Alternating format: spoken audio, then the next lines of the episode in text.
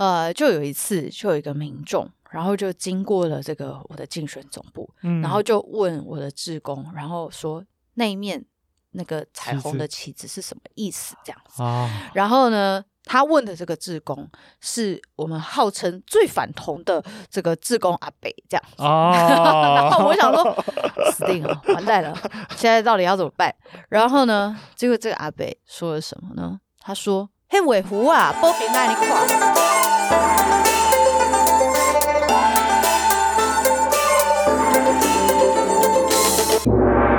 欢迎回到天下第一台，我是噗咕鸟。天下第一台是个历史时事型的频道，为您介绍各种世界上第一，特别是台湾的第一。那今天呢，是我们的特辑哈，实践民主的特辑。我想问一下，这个素人该如何投入政治？因为大家最近看了《人选之人造浪者》之后，其实很多人对于参与政治能够真实能给这个社会带来一些改变，是充满着这个希望跟疑惑同时存在的一个 一个叠加态。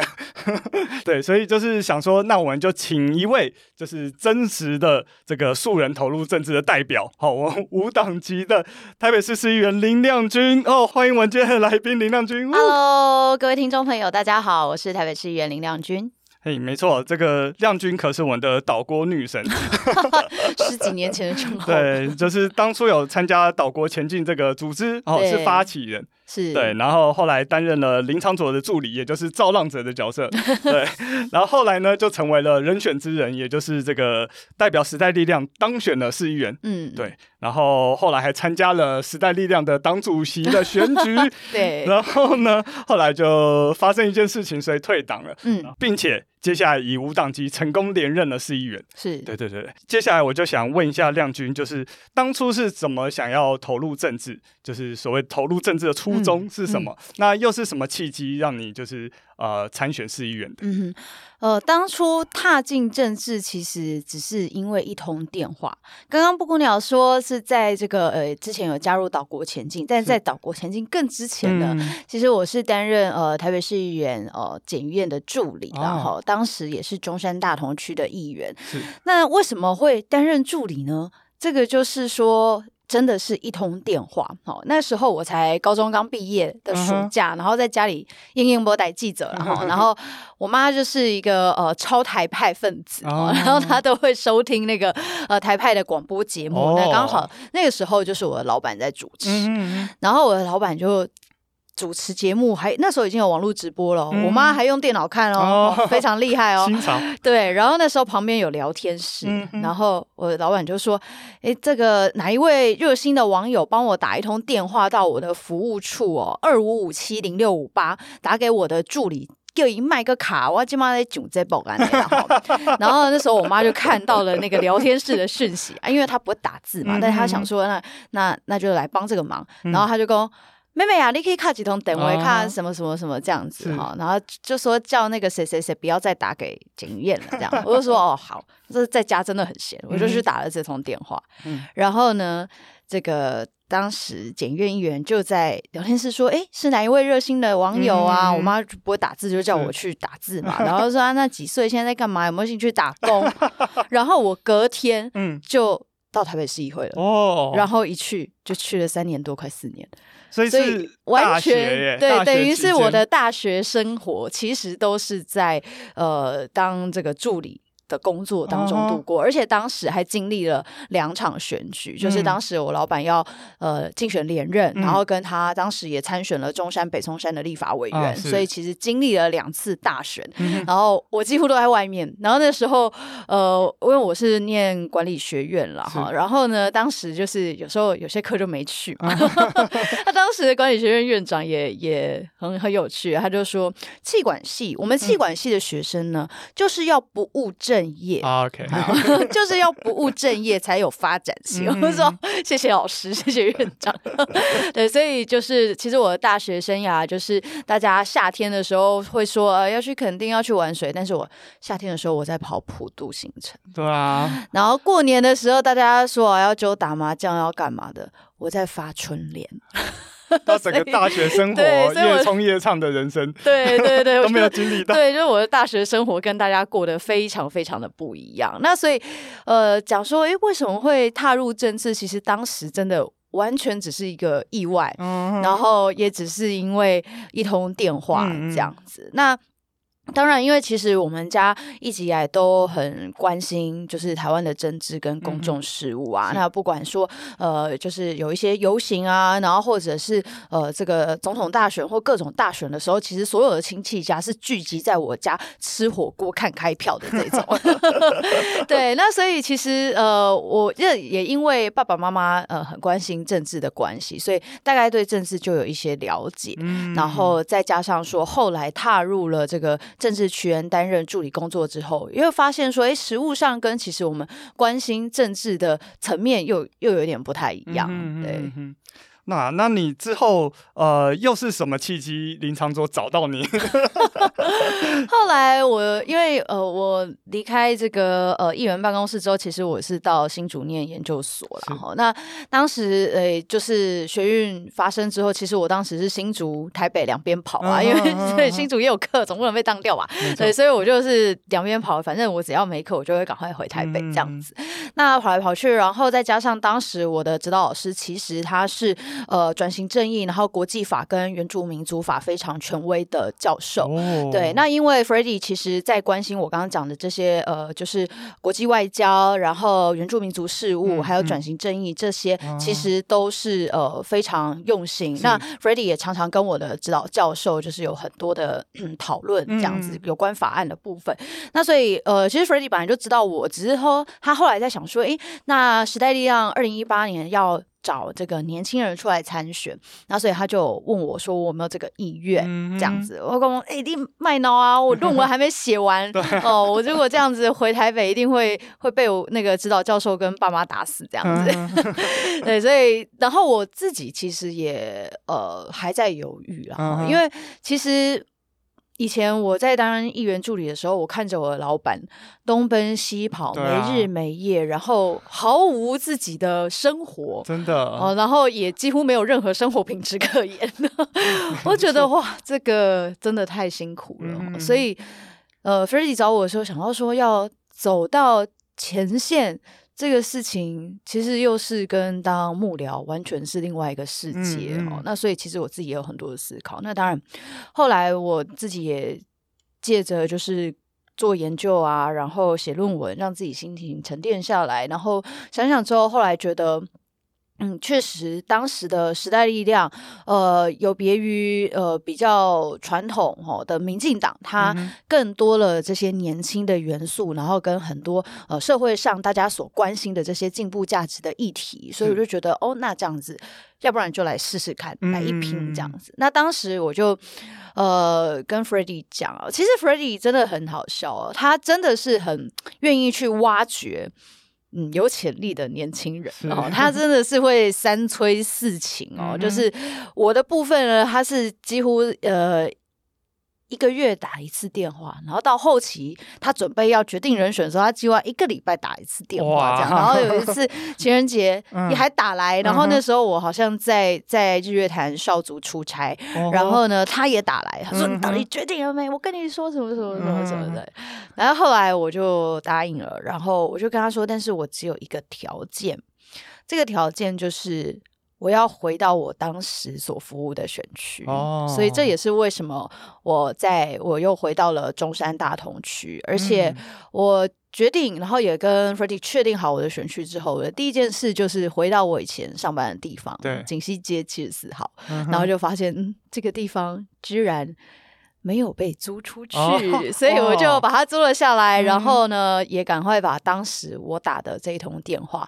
二五五七零六五八，把它接下来。也就是说，当年我打的这通电话，在十年之后，它成了呃，就是呃，我能够帮市民服务的电话。我觉得这是一个 就是很有趣的故事啊。然后我也觉得，呃，就是做选民服务，或者是说，呃，对于政治工作的参与，是一个很特别的经验，我不确定其他人会不会有这样的经验，但我自己觉得这个故事是 很有趣，也是独一无二的。啊，这个故事非常的浪漫呢，我没想到 是一个浪漫的故事吗？而且还有更浪漫哦，就是我上任之后，然后要抽，就是第一届上任之后要抽那个议会的办公室嘛，然后抽办公室，我们前一天还在讲说啊，好好笑啊，该不会就抽到我们以前那一间吧？嗯、结果呢，我去抽六二五。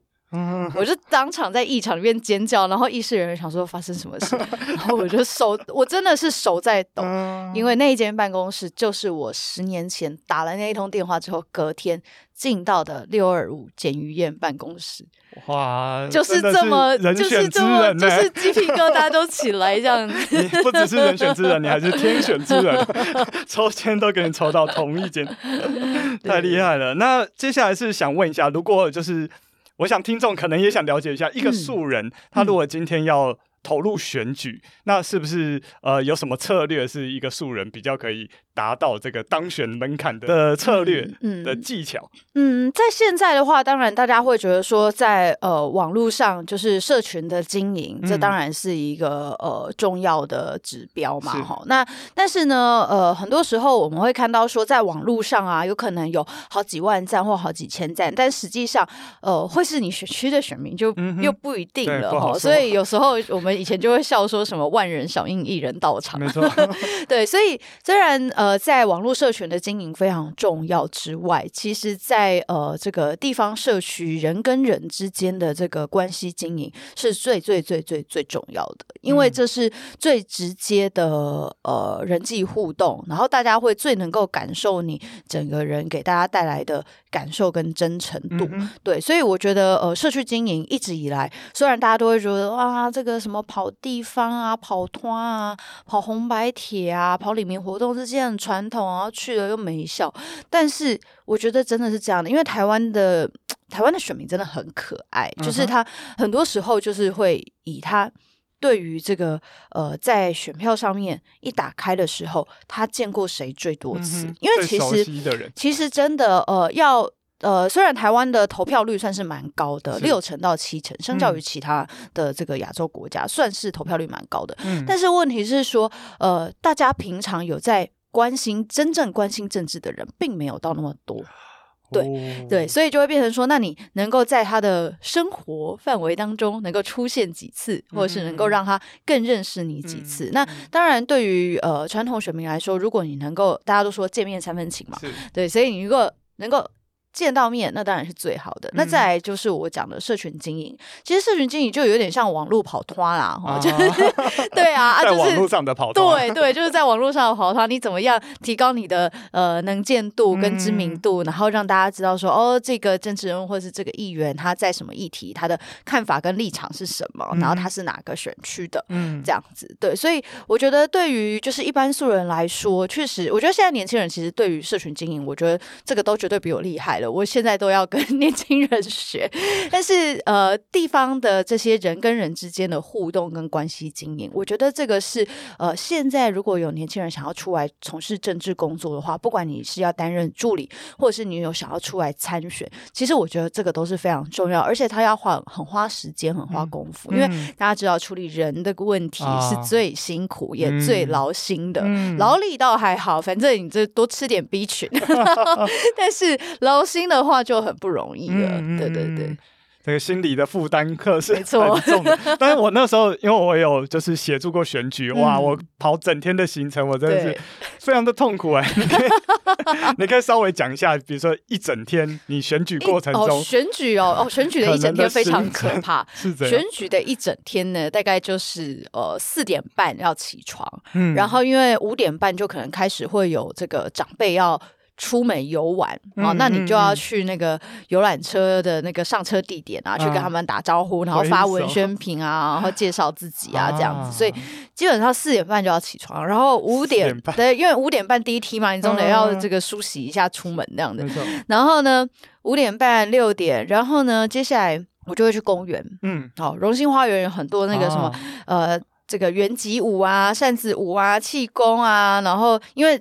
再如果再晚一点的话，太阳会太大，是，所以公园的时间通常都是五六点、六七点，嗯、然后可能是公园，然后或者是像我们这个迪化的大稻城码头这个河滨这边，对，然后再来之后呢，好七八点，大家以为结束了吗？No，你就要准备去市场，市场这个时候人就开始出来了，然后你就要去市场跟摊贩，然后跟买菜的民众打招呼，然后呢，你再回到办公室短暂的休息，啊，万一中午有餐会的话，你还要去跑哦，嗯哦，然后到了下午的时候就开始走巷弄。哦，我的话就是都排一个里一个下午，每一个里一条一条去走，然后也顺便投递文宣品，然后顺便跟那边的店家，然后跟呃在家的居民打招呼这样子。嗯、那其实也也会顺便就是放宣传带了，也不是放宣传，就是自己讲麦克风，哦、因为我对于就是呃宣传车这件事情，其实。我自己真的有时候还是觉得有点吵，嗯、对，所以呢，我我自己的话就是，呃，像我刚刚讲，就是我下午的时候我会用，就是我们去扫街拜票的时候，就是我自己用或我助理用麦克风讲，然后其他的时间可能有时候偶尔我请志工骑机车小蜜蜂，然后去绕一下，然后我又说那个两三点的时候哈，尽量要小声一点，嗯、因为很多长辈都在睡觉，你那胸短，像那个岔开，尽量不票，那都票都会跑光光了这样子，对。然后呢，这个下午跑完之后呢，回来大概四五点也休息一下。嗯，然后晚上呢，如果有晚餐的话，你还是去跑。跑完之后呢，你要去夜市，然后呢，你还要去追垃圾车。嗯、垃圾车最晚的到十点多。对，然后就回家。那、啊、你回家可能还要看很多，譬如说，呃，有没有文要发，然后有没有呃文宣品怎么样要调整，反正一大堆的呃选举事务。然后等到你要睡觉的时候，已经十二点一点，然后隔天早上就大概是四五点起床的。所以我就说，必须要吃多一点，真的很可怕，真的很可怕。我那时候跟选举真的是，就是一回到那个就是竞选办公室，嗯、然后就倒下，就立刻倒下，倒下没有睡，然后赶快开，因为通常选举的时候都蛮热啊，怎样？对对对对，赶快开冷气，赶快睡个一个小时，对，然后才有这个元气。而且刚听起来你应该是 休息不到一个小时就要马上再 对啊赶出去了，非常的辛苦。好，那接下来呃当选成这个市议员之后。那可以跟我们讲一下，大概这个你的造浪者们，就是你的助理们，大概会是怎样的编制？嗯嗯、呃，如果在竞选期间，其实呃，竞选期间就其实也是分成两块啦，一块就是社群经营跟就是选战策略的部分啊，嗯、然后还有网络文宣，然后跟整个文宣品的设计，嗯、这大概会是文宣部。对，文宣部跟媒媒媒体哦，就是这个。呃，媒体经营这一块大概会是一个部分，然后另外一个部分其实就是跑地方、跑组织，嗯、这样。其实就是简单来说，在选举的时候就分成这两块。那到了呃选上之后，在议员工作里面，其实也是分成两个部分啊。嗯、一个部分呃重要的都还是地方经营，这是一块。哦、那原本的这个呃我们讲说空战策略或者是选战策略，最后就变成这个呃议会的法案，嗯，法案助理，就是对法案助理，我们就要撰写议案，然后针对市政进行质询跟监督，然后还有审查预算。所以其实呃团队的话，大概也是分成两个部分。然后偶尔大家有行有余力的话，就来。拍个这个现在大家很夯的短影音这样子，哦、对，真的是很辛苦哦。其实我我去面试过瓜吉的那个，哦，他那个时候就是。他没说他缺什么人，然后我过去之后，我才发现啊，我要当这个选民服务的助理，是就是我是面试这个职位。然后那时候我其实我心里超错，因为我的台语很烂，嗯，我很怕就是长辈讲话我听不懂，我真的是要怎么选民服务？确、嗯嗯嗯、实就是，但是也还还也还好啦。而且我们这边如果有人就是台语讲的没那么好，然后很努力讲话，其实长辈会很爱、欸，啊、就会觉得哦，就心仪啊。对，诚意还是最重要的。对，对对，没错没错，真诚最重要。感谢，好，我又有点勇气了。那接下来就是当了议员之后，嗯、然后这个时代力量有些纷纷扰扰，对，对，然后 就是林长佐后来就是退党了嘛，嗯、然后。洪慈庸也退党了。嗯，那当时你是怎么毅然决然的要出来竞选这个党主席？因为一个小女生下去，大家其实相信那个有在关心你的，应该都很惊讶，就是哇，一个小女生出来当一个。当时还不错的一个新兴政党的那个竞选党主席，嗯嗯嗯，那当时是怎样的心情？因为其实当然那一阵子实在让非常多的风波，然后呃，场所其实场所要退党的时候，我是有去阻止他的，嗯、也一直跟他讲说，其实我们还这么多的呃年轻人留在时代力量，在时代力量里面，其实我们都还可以再努力这样子。嗯、那当然最后他决定退党离开，然后接着慈庸也离开。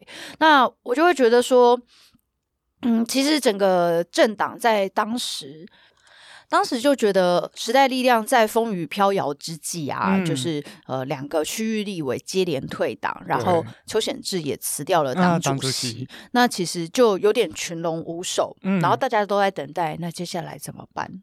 然后大家也对时代力量开始打上一个很巨大的问号。嗯、可是我作为就是呃，等于时代力量第一批地方选举的这个议员来说，我会觉得时代力量是一个这么年轻的政党。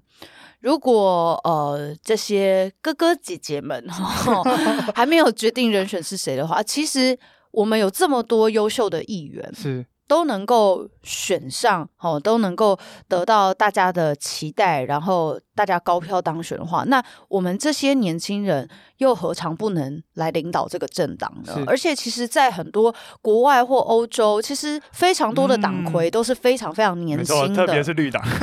对啊，很多欧洲绿党的那个党魁都是很年轻的女性。是啊，所以我就觉得这、嗯、这个其实真的没有没有什么问题啊。嗯、所以我当时就觉得，一个很重要的是，我希望大家对于时代力量。仍然保持着正面的希望跟期待，嗯、而这个期待就是建筑在我们有非常多很有能力也很优秀的年轻人。是对，那所以当时我才会决定出来参选，因为我知道说，呃，当时因为大家觉得时代力量里面就是呃这一派那一派什么的，所以我根本不在意说最后我。到底会有没有办法选上，或会不会选上？因为我觉得最重要的是大家怎么看时代力量这个政党。嗯，如果大家看时代力量这个政党，就会觉得啊，就很吵啦，然后什么的，然后大家就觉得这个政党爱开西大衰啊，那就很不好了，那就很糟糕了。嗯、那对我们这些才刚当选的这个呃地方民意代表来说，这会是一记重击啊！嗯、所以不能在这个时候发生这样的状况。所以当时我才会决定出来参选。重要的就是说。给大家重燃一个希望，然后这些年轻的呃，从政治工作者也会觉得，对，如果呢，就是这些哥哥姐姐们他们有他们的 恩恩怨怨的话，其实我们出来承担，这也没有什么不可以。嗯，嗯，哦，所以当时才会毅然决然的参选，然后呃，当时确实也就呃只有我一个人登记，然后我也不知道为什么最后居然会在就是党章没有。规定的状况底下，就是必须一人参选，要投赞成或否决这样子。因为我们是当时是呃，主席其实是推选制啊，uh huh. 就是说十五个决策委员里面推选一名当主席。Uh 当时是决策委员之一，对，我当时是决策委员之一，uh huh. 所以。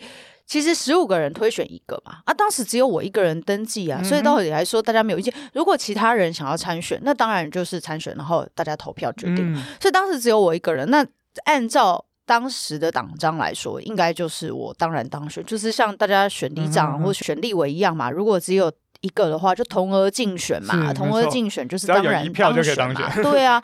结果没有想到，居然就是被否决了。然后后来又跑出呃这个徐永明出来参选，那最后我是输了两票嘛。那但我觉得在呃这个过程当中，其实也学习很多事啊。因为当时其实呃要登记这个党主席的时候，其实要缴交人事资料，就是你接下来未来你各党部的主委。你打算怎么样布局？嗯、哦，嗯、我觉得这是时代力量很，我也不知道为什么那时候。呃，参选党主席需要到这个东西，马上就反正呢，我就是一个，就是就是哦，好啦，那你既然要这样，我就我就交，交所以我就也交了。嗯，哦，然后当时其实对我来说，我的想法非常简单，只要这一艘船能够稳定下来，嗯、都很好。嗯、所以各个这个不同哦，可能说有想法略微不同的这些呃。团体在整个政党里面，其实没关系，在地方各方的发展，大家就自己去发展。譬如说，大家会觉得说，哦，嗯，台北跟新北就不合啊，哈，那也没关系。那台北台北就台北，那新北就由新北这些既有的人继续经营，嗯、然后台南有台南的想法，嗯、各地有各地的想法。你说时代力量里面的台北跟新北，对，就是或者是新竹啊，就是这些其实都各自去经营，因为最重要的是你经营自己的这个呃选区选区跟经营自己的，我们讲派系也好，团体也好，你会更有意愿去深耕去经营它嘛？因为大家会比说哦，你看我我的团体这里面有很多人，然后这个呃实力雄厚，对不对？然后呢，这对整个政党来说绝对是正面的。嗯，党员会增加，大家会有良性竞争。嗯，那我觉得这件事绝对是正面的，所以。我我觉得就是说，嗯，要把整个党内变成两方对立啊，或什么？我觉得当时我的想法就觉得应该不能是这样，嗯，所以对我来说，我觉得比较好的做法是让大家在自己既有的这个呃经营的范围或或是经营的区域里面。认真的去经营自己的组织，这对整个政党来说都很好，嗯、而且对于大家自己在自己的这个 派系也好哈，也都是很好的事情。就是不是不能有派系，但是可以是一个良性的竞争，对啊，所以不是恶性的对立对。对，所以对我来说，就是当时参选当主席的想法就是这么简单。时代力量是一个年轻的政党，我希望大家仍然对这个政党保持着希望。这样，嗯，那刚刚有一点没听懂，就是。所以党主席你是怎么被否决掉？哦，党主席就是第一次，因为他总共很好笑哦，就是第一次选的时候我就被否决嘛，一个人同额参选之后，然后他们就说，那我们现在要投票，投大家同不同意？这样、哦、是对，然后我说，可是党章里面没有写啊，啊，应该就是投对，就是赞成，对，对啊，然后有一票就过了，对对对对对，然后反正呢，最后就是否决嘛。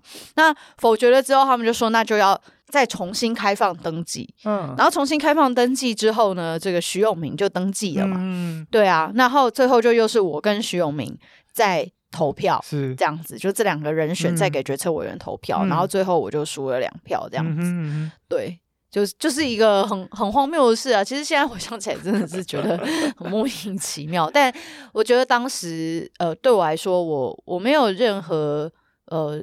我一我就是因为其实党主席这个位置是大家知道，就是政党一年要花多少钱，嗯、然后党主席肯定是要去募款的嘛，肯定是要扛下辛苦的。对啊，对啊。那但是对我来说很简单的事情，不管我有当选或我没当选，重要的是大家会因为就是说有。年轻人出来愿意扛下这个责任，我希望大家对时代力量还抱有希望。嗯嗯，我当时真的是这个简单的想法。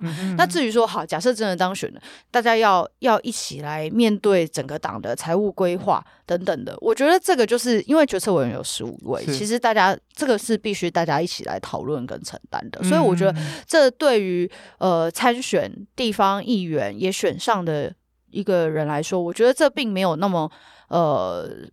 无法承担或无法承受了，所以我是觉得当时参选的理由其实非常的单纯。嗯，对啊，对，但啊、呃，就当时就是。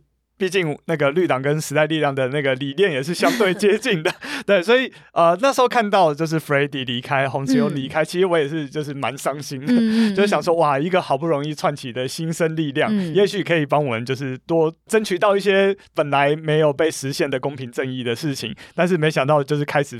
有点分裂的感觉，但那个时候我都觉得还好，嗯，就是真的是一直到你，嗯，被否决党主席的这件事情，嗯、我就发现这个政党真的严重的有问题，它已经不是这个派系之争，而是这个法定的流程，该、嗯、有的程序都不走的话，你连党内的这个既有程序都不能坚持，嗯、那你凭什么要求别人去走呃该有的行政程序？那你对那当时福茂的半分钟事件这种就是。蔑蔑视民主程序的这个作为，又有什么资格去批评？是是是，所以当时真的是，包含我自己，或者是我旁边的同温层们，嗯、真的是你的这个事件，让我们对时代力量严重的失望。对，嗯、所以就是跟你讲 当时真的是，你真的就是推倒我们对时代力量的，哦、的 没想到不是给大家带来希望，而是带他带来破灭嘛。对，所以后来你就退党的。原因就是这件事情吗？其实也不是啦，就是后来其实我是个呃当年十一月的时候离开的，那其实。当时后来当然，说明主席上任之后，然后后来最重要的还是在呃，当时准备二零二零年的总统大选。嗯，那时代力量迟迟在呃蔡总统跟韩国瑜之间哦，迟迟无法做决定。嗯，其实这件事情一直在我心里觉得非常的困惑，因为我觉得这两个人对我来说。非常简单，也毫无悬念。我就是吸反射，不到半秒钟，我一定回答蔡英文。所以，呃，当然我可以理解说，每一个政党都必须 保有它的主体性。嗯嗯、那我也不断的询问说，那时代力量有没有要派出总统候选人？如果有的话，那我们当然是支持党籍的候选人。没错。那如果没有的话，这件事情其实必须尽快表态，嗯、否则他。他会成为一个，嗯，在这个选举过程当中，大家一直对我们提出的疑问，嗯、然后对我们也会一直被扣分、被怀疑，嗯、所以我也不太懂当时的坚持跟想法是什么、嗯、这样子，因为我觉得这是一个，这是因为我们没有推自己的总统候选人嘛，所以其实这是很小的，就是身为一个政党，你应该告诉自己的选民，依照政这个政党的。精神理念、核心价值应该要支持哪个总统候选人？对啊，我想韩国瑜绝对不会是时代这样的选项吧？对啊，我觉得身为一个政党，这个是必要的一个对该有的党格该做出来的事情。所以在当时的这个事情上面，我是。就就开始觉得我的我所抛出的这些问题，其实这个政党已经没有办法给我任何的回应了。嗯，那我就觉得有点失望。那其实我也是很多人也是跟我讲说啊，你们不要一直留在里面啊什么的。然后后来我真的还是想了非常非常久。然后后来就是呃，在我第二会期的总咨询结束之后，我当时就觉得好了。要不然我们就来写退党同 退党申请书吧。对，所以后来就离开了。但是其实我当时离开的时候，我真的还是觉得，呃，时代力量作为三一八运动之后所崛起的一个政党，其实真的是非常非常珍贵的一个果实。嗯，然后呃，我还是很希望它能够呃继续茁壮。那大家想说，诶，现在也有台湾民众党啊，台湾民众党的目标。并没有任何理念可言。蔡壁如已经告诉大家了，嗯、台湾民众党成立的目标就是把柯文哲送进总统府，所以这是一个很白痴的目标，然后也很个人化、嗯、很造神化的一个政党。所以其实这个政党你根本没有任何的理念，或者是你也不应该把任何的寄托放在他身上，因为他们所有的希望。全村的希望都放在柯文哲，嗯、那这这是一个很奇怪的事情，就是政党不能永续。是、哦，那呃，政党的成立，当然它是需要。长时间的经营跟规划，然后他最终的目标是取得执政。嗯、可是问题是，当你只是为了一个人而成立这个政党的时候，那你这个政党是毫无理念跟价值的。没错。所以，真正从三一八运动之后所结出的果实，其实像呃，不管是时代力量啊，哈，然后或者是呃，社民党、基进党、绿党这些小党，其实都很努力在经营自己的社群跟议题。嗯，那我觉得这是一个非常。重要的呃里程碑，但是在当时我就是觉得啊，实在是有点可惜，但是我还是。非常希望时代力量可以变得更好，但是近几年我是觉得看起来有点不妙。对，我们二零二二年必须说这个小党其实都选得很惨，嗯，对吧？就都很辛苦。大概除了社民党是百分之百的当选率之外，苗博雅百分之百当选率之外，其他因为绿党是百分之二十，结果我统计下来，哎，我们是高的，我们比时代力量、比台湾基进都高。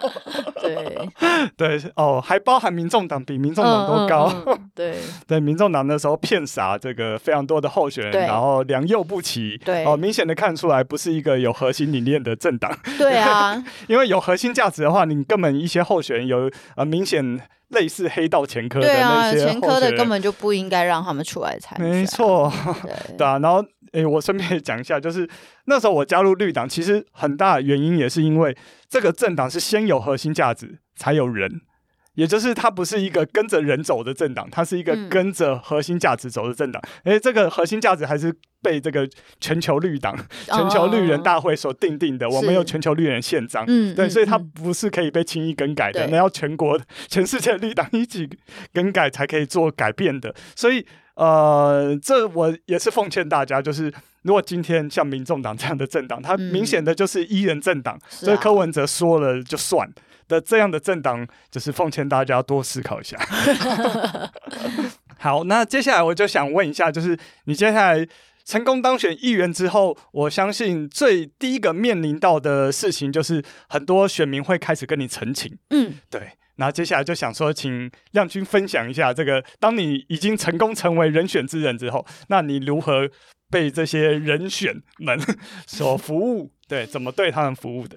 嗯，因为其实我以前担任助理，大概就是负责这些工作嘛。嗯、那呃，就是选上议员之后，其实就是呃，其实更要去学习说，大家来澄清的时候，其实都呃，对他们而言，都是他们当下最重要的事。嗯，嗯，那对我们来说，我们可能一天有一百件案子这样子，但是、嗯、但是对他们而言，在当下，那绝对是他们近期生命当中最重要的事情。所以。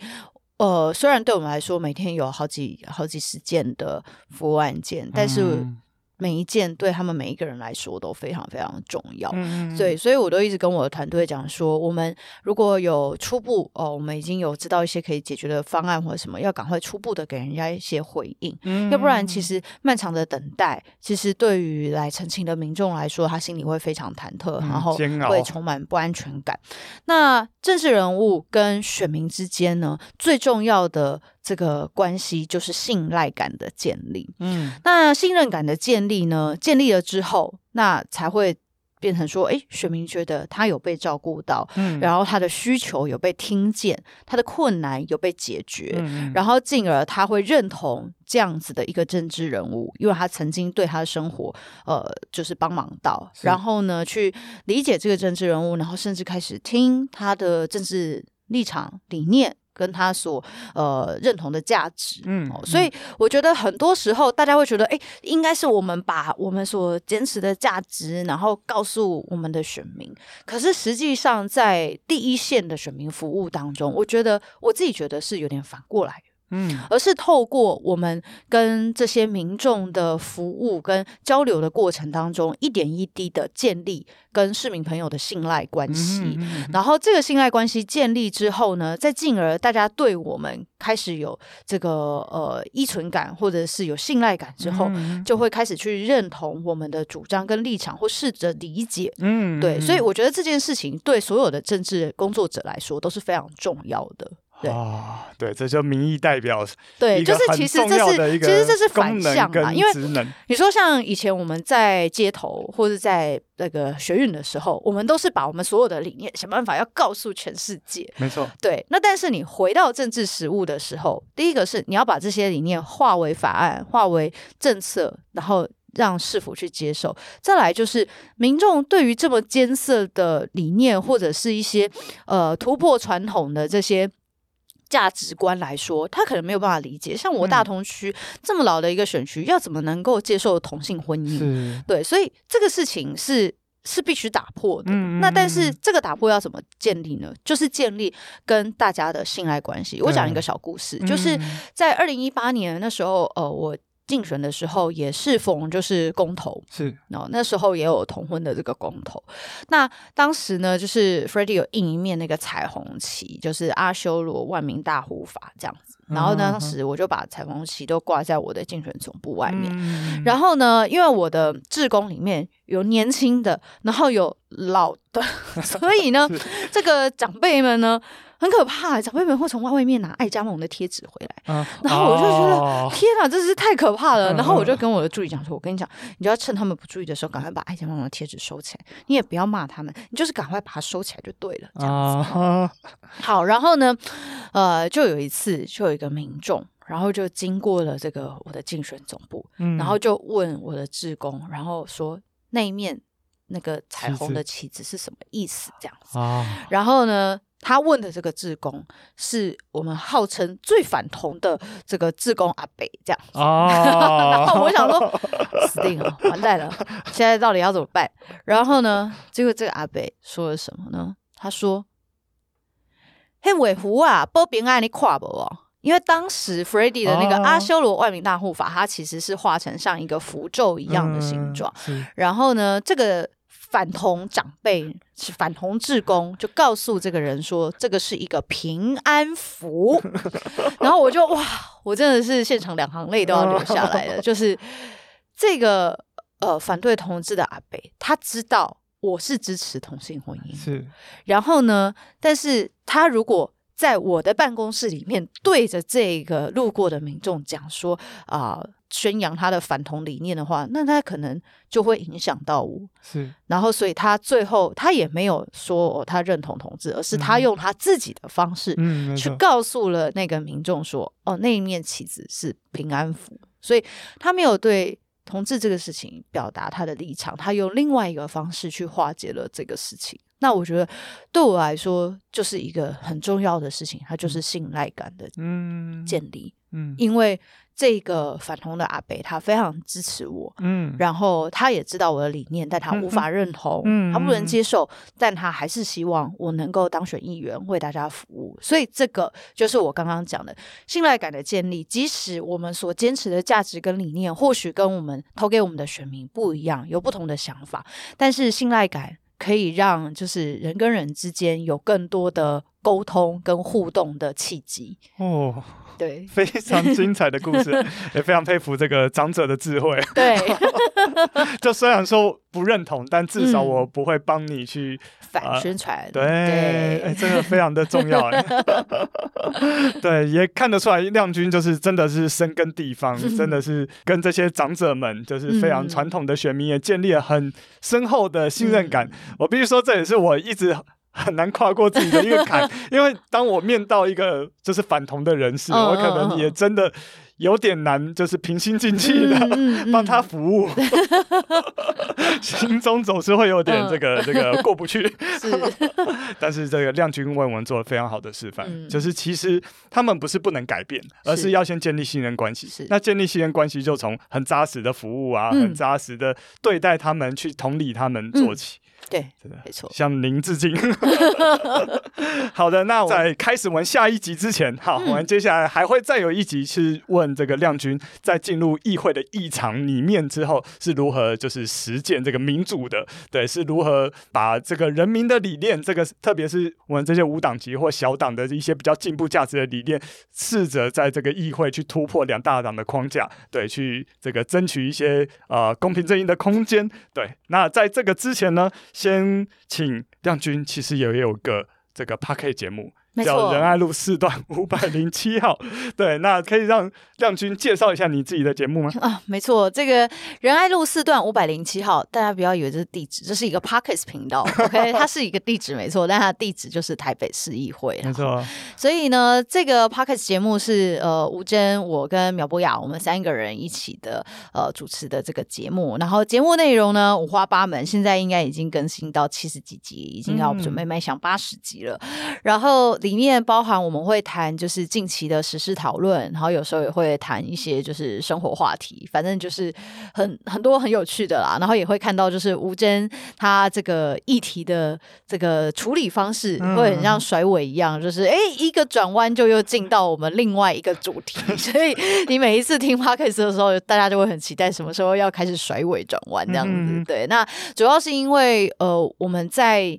过去，譬如说，大家在政论节目上面啊，哈，可能看到我们讲什么，其实很多时候我们自己想要讲更多完整的论述的时候，其实比较没有办法那么呃完整的去表达。嗯、那所以透过我们自己的 Podcast 频道，其实也是希望大家呃可以透过呃比较轻松的方式，然后听到我们完整的聊聊就是最近的时事，然后还有一些呃国际上的局势转变嗯这样子，然后大家在健身、在煮饭、在 在休息的时候，就都可以 对，在打扫的时候都可以听一下我们的 Podcast 频道。然后我们的 Podcast 呢是每周一的晚上九点钟，原则上，然后因为大家有时候会有行程，所以有时候会 delay。就是每周一晚上九点钟，我们在我跟吴真的 Facebook 还有苗博雅的 YouTube 频道都有直播。Podcast，就是会直播我们的录音这样子。嗯、然后我们在 Podcast 的这个呃节目上架是在每个礼拜三的晚上，是对，所以大家可以直播看一次，然后礼拜三再听一次这样子。对，那直播的时候我们也会在呃录音完之后跟这个直播的听众朋友，对听众朋友就是会有留言，我们也会跟大家做互动，所以大家也可以礼拜一晚上来我们的这个 Facebook 频道看我们的直播，这样。真的，这个、而且。这个不只是专业而已，是非常有趣的 Podcast 节目 哈，我是忠实听众。对啊，而且这个吴真的主持功力真的是非常的好啊，而且越来越好。没错，对，大家可以除了听比较专业的政治议题之外，也会针对一些社会事件，嗯、对，做一些就是比如说男女价值观之间的讨论啊。好，前阵子不是有很多歧视的事件，那吴真也可以从他就是。异性恋男性，嗯，哦，这个角度去分析一下，跟大家说，可能这些这个有歧视言论的这些人，可能是在什么环境长大的？嗯、对对，我们其实也要就是一起同理，我觉得同理心是很重要的。没错，对，绿党有个核心价值叫非暴力，其实它就蕴含着这个我们要去同理每一个政治立场的人。对对，然后呃，这样子就跟亮君一样，才可以试着同理，试着呃跟他们建立信任。对，去传达我们真实想传达理念。好，那我们今天这一集先到这边，谢谢亮君，谢谢，谢谢，谢谢。那我们下礼拜见，拜拜。好的，非常谢谢各位听众听到这边哦。那这个录音呢是在七月六号的时候录制的。那当然，当时的李亮君还是无党籍的台北市议员。那就在啊、呃，我剪辑的三天前哈，李亮君议员有宣布他加入了民主进步党。那一定会有人觉得啊，很祝福。那一定也有人觉得，哎，怎么那么可惜？这个第三势力的空间好像又更小了。那关于这些的啊、呃、问题，其实也包含之前的吴峥加入民进党。那我的朋友曾柏瑜在呃跟我一起在绿党啊奋斗过，后来加入了时代力量，那现在加入了民进党。其实呃，我有很多的心得。想要跟大家分享，就是为什么第三势力那么的难，呃，维持 啊，我有些 心情想跟大家分享。那这些心情其实也不是三言两语可以讲完的，所以之后会再找时间好好的录制一集，哦，至少是选前一定会呃录制完给大家。那我自己是还坚持在绿党这个位置上面，哈，希望给台湾带来多一些的空间。那。就期待我们之后的节目喽。那呃，李亮君的访问其实还有下一集，所以请各位也不要错过我们下一集的内容哦。那今天的内容就到这边，这里是天下第一台，我是噗咕鸟。如果喜欢我的节目，请在 Apple Podcast 给我五星评价，还有 Spotify 跟 Mixbox 都可以评分哦，好评五星好评，谢谢大家。然后如果你有任何的想法想跟我说的话，想鼓励我，或者是觉得我哪里可以改进，都欢迎你。在 Apple Podcast 平台上面留言给我，或者是直接啊、留言在 Facebook 或 IG，或者是直接私讯我都可以。那还有一个好去处呢，就是天下第一台的赖群组，好赖社群，欢迎各位朋友直接在上面跟我互动哦。那记得天下第一台的脸书 IG 还是要追踪起来，还有个脸书社团啊，这样才不会错过哦我上架节目的通知。然后不论你是在哪个平台收听到我们的节目，都敬请你按下那个订阅键的按钮，拜托拜托。那还有还有，如果你非常非常的支持我，觉得我做得很好，欢迎每个月给我一杯咖啡价格的赞助金，好，让我继续制作更好的节目，好，买更好的设备。那今天谢谢大家，我是布谷鸟，我们下一次见。